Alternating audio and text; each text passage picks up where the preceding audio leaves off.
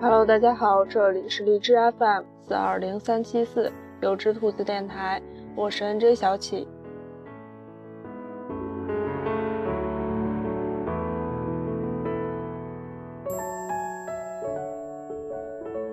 那么现在我们听到的这首背景音乐呢，是来自 V.K. 课的《纯白》。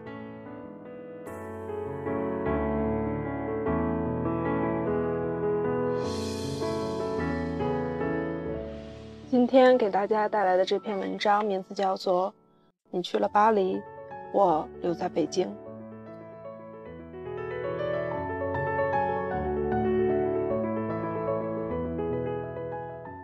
其实。我已经不爱你了，在我们结婚两年以后，你也早就不再爱我了。在我们结婚两年以后，你明白，我了解，我们都没说出来。我睡在客厅，你睡在卧室，我们养的狗天天待在笼子里。你忘记了我们当初为什么要结婚？我也说不清。我们为什么要在一起？去年夏天，你辞去了工作，开始学法语。你说你在北京待腻了，要去巴黎。你说这里雾蒙蒙的天让人绝望。你说这里拥挤的马路让人迷茫。但这就是北京，待在这里，你天天想离开它，但。当你离开以后，就会迫不及待想回来。我没有把你的话放在心上，可你的法语进步很快。秋天的时候，你已经会唱《我的名字叫依莲》。我们在国贸那家 KTV 里唱歌，那时候《中国好声音》正在铺天盖地，有个叫华少的主持人，飞速走红。我记得那天晚上，唯一一个没有唱歌的人，是我们的朋友作业本。你唱了好几首，我记不得歌词。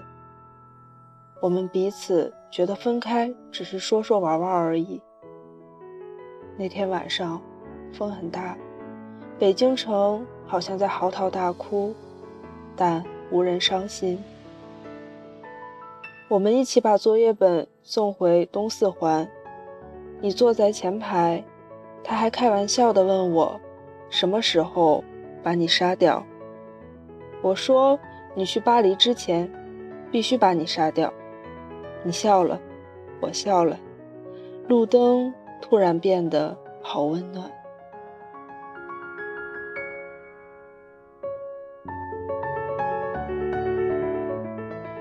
你知道我是个胖子，可你也不高，你也不漂亮，你也没有大长腿，没有大胸，你不会玩自拍，不会 PS 自己的脸，甚至你的眼睛都没有一点女人味儿。你和我都不知道我们为什么要在一起，又为什么打算分开。回到家，你抢到了床，我抢到了沙发。这是你我的约定，谁抢到床，谁就睡床。这个家不大，我买的时候花了一百六十万，现在可以卖二百万，才两年时间而已。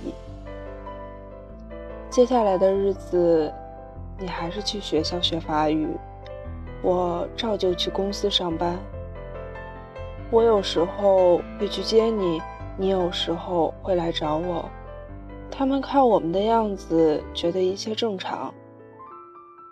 在每次吃饭的时候，我还会威胁你说：“你要感谢我赐予你食物。”你也会装模作样的合起手，喃喃有词地说：“猪啊，感谢你赐予我食物。”因为你不在工作，我养你半年多了。我们也会像情侣一样去三里屯看电影，也去喝咖啡。你爱吃一些奇怪的蛋糕，我抽烟。我一直以为日子会这样一直持续下去，但你的法语越来越好，已经可以看懂让雷诺的电影字幕。那是我喜欢的一个男演员。我喜欢的东西不多，你看起来也没什么爱好。秋天结束了，你突然说你要出去租房子住，让我出租金。我答应了。你收拾了你的东西，分好几次，一次一次搬走了，我都不在家。他们说胖子哭起来很难看，胖子流眼泪很丑陋，所以我都不在家。你搬走就搬走吧。很快，北京下了第一场雪。你的新家我从来没有去过，我只是到你家楼下给你送过两本书。我们的联系越来越少，我们对彼此宣告分手，好像是我们都获得了解放，获得了自由。这时候，我感到北京真的很大，很空旷。我买了一批酒。有俄罗斯的烈酒，有法国的红酒，也有英国的威士忌。我常常把它们兑在一起，喝来喝去也喝不醉。有时候我一觉醒来，会依稀看到你踩着行李箱，在衣柜前找来找去。你有了男朋友，我也开始用各种软件，微信、陌陌。甚至我注册一些婚恋交友网站。我开始打扮自己，我穿起靴子、风衣、围巾，我买了各种大牌腰带，H 字母的、G 字母的、Z 字母的，我都有。我也学着他们的样子，鼻子上夹起一副无片黑色镜框。作业本嘲笑我说，越来越像一个港怂了。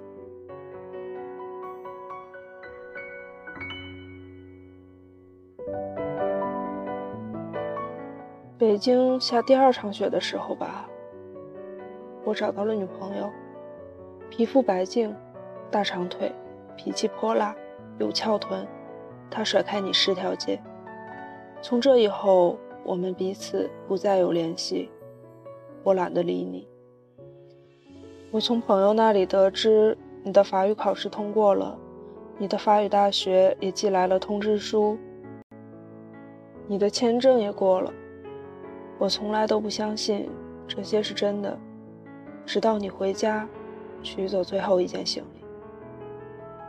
那天刮着大风，作业本这二逼终于突破了他的人生，出国，并且从国外安全回来。他洋洋自得地跟我说着奇闻怪事，我一句都没听进去。我跟他说：“你就要去巴黎了，来见最后一面吧。”我们三个人一起去三里屯吃饭，一家川菜馆，辣得我难受。你吃的很开心，我吃了三口，再也吃不下去。我看着你们两个人吃的杯盘狼藉，一个劲儿的抽烟，假装我很忙的样子，不停的看手机。三里屯广场大约有上千人在走来走去，我跟你。也经常在这里走来走去。我们一起去过的影碟店已经关门了。我们吃过很多次的麻辣烫，如今也冷冷清清。我们去过无数次的苹果店，却照样人满为患。你说，你给我买个硬盘吧，我要用来拷电影。我去给你买了最贵的，一千五百块。你说。把你的录音机给我吧，我给了你。你说把你的相机给我吧，我给了你。你说把你的墨镜给我吧，我给了你。你要什么我都给了你。我不知道我为什么这样慷慨，我好像巴不得你将我的一切都拿去。第二天，你跟我回了老家，我爸给了你一叠钱。走出家门，你很自觉地把钱装到我的口袋里。我妈送给你的金表，你也悄悄地放进我的包里。我说离婚手续怎么办？你说把协议寄到巴黎，签字寄回来。我知道，你和我都受不了到民政局那种刺激。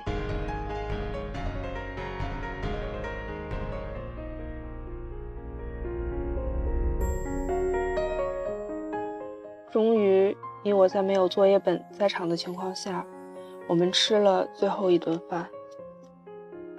红酒对撞，两年已逝，你我相视无话。你感谢我这两年对你还算不错，我假装祝你一路顺风，说过去的都过去了，愿你有新的开始。我到此时才明白，原来电影里那些感人的。离别镜头都是假的，什么抱头痛哭、诉说衷肠，在现实中都是不存在的。我以为我不会觉得难过，直到这顿饭吃完，我突然发现，你我都没有动筷子。我只是不停地问你：房子租好了没有？学校安排好了没有？带好药物没有？手机、相机、录音机充满电了没有？护照、机票放好了没有？我问的都是这些话。你说我唧唧歪歪、絮絮叨叨，不像前任老公，倒像前任老爸。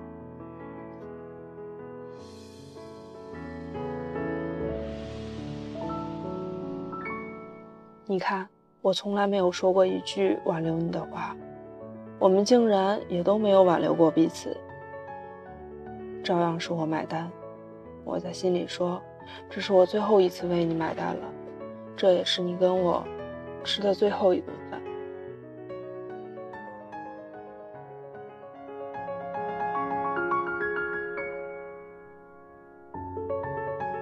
第二天，我没有送你去机场。我知道，送你去的那个人不应该是我。我还是去了机场。我躲在 T 三的一个角落，我想着再多看你一眼。你长得不漂亮，你没有大长腿，没有大胸，你皮肤不白，你个子很矮。可我就想再看你一眼。无数人在机场分别，有的人拥抱，有的人挥手，有的人。只是用眼神对撞一下，我没有看见你，没有伤心。机场离咱们家只有短短三十分钟车程，我就是感到我突然没法开回去了。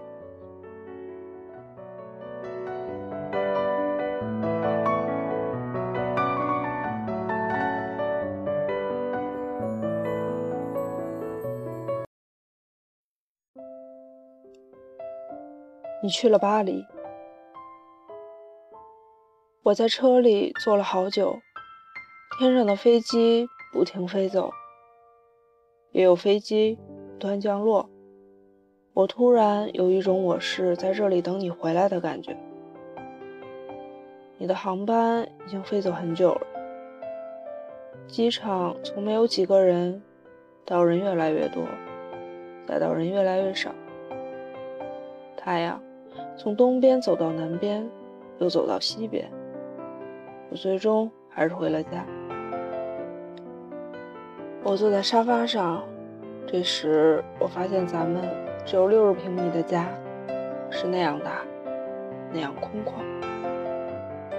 那两只狗安静地待在笼子里，好像也不饿的样子。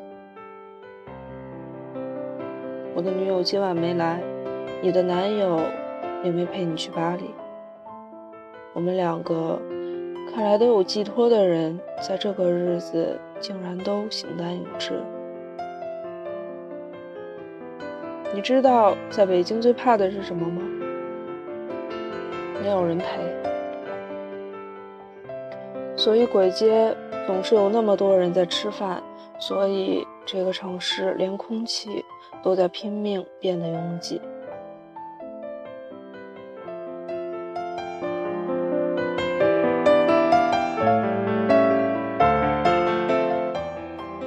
一周以后，作业本突然问我：“伤感期过了没有？”我说：“还没。”他说：“他一直不信你去了巴黎。”我也不信，但的确，你去了巴黎，我留在北京，我们不再有联系，就像一场梦，你悄无声息的出现，从陌生人到过路人，最终。悄无声息的消失。今晚的北京，外面的大风像疯了一样嚎啕大哭，暖气已经停了，真冷。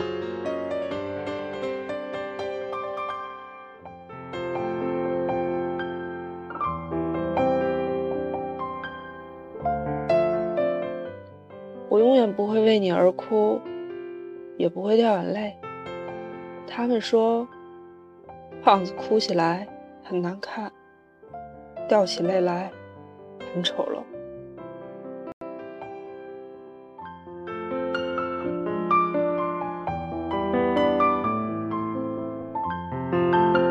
那文章的第一部分到这里就结束了。其实我本人特别特别的喜欢这篇文章，之前就看到过，然后又听了别的公众账号上。的 NJ 读的这篇文章，就特别喜欢。其实我觉得这应该就是文字的力量吧，可以带给你感动，可以带给你力量。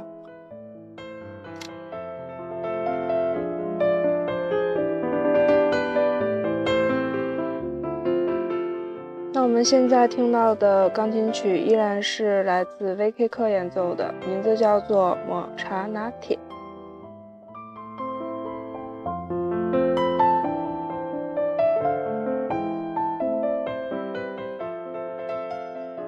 那到这里就要跟大家说再见了。如果喜欢我的节目，喜欢我的声音，多多点赞评论，我会很开心的。这里是荔枝 FM 四二零三七四，有只兔子电台，我是 NJ 小启，咱们下次节目见，拜拜。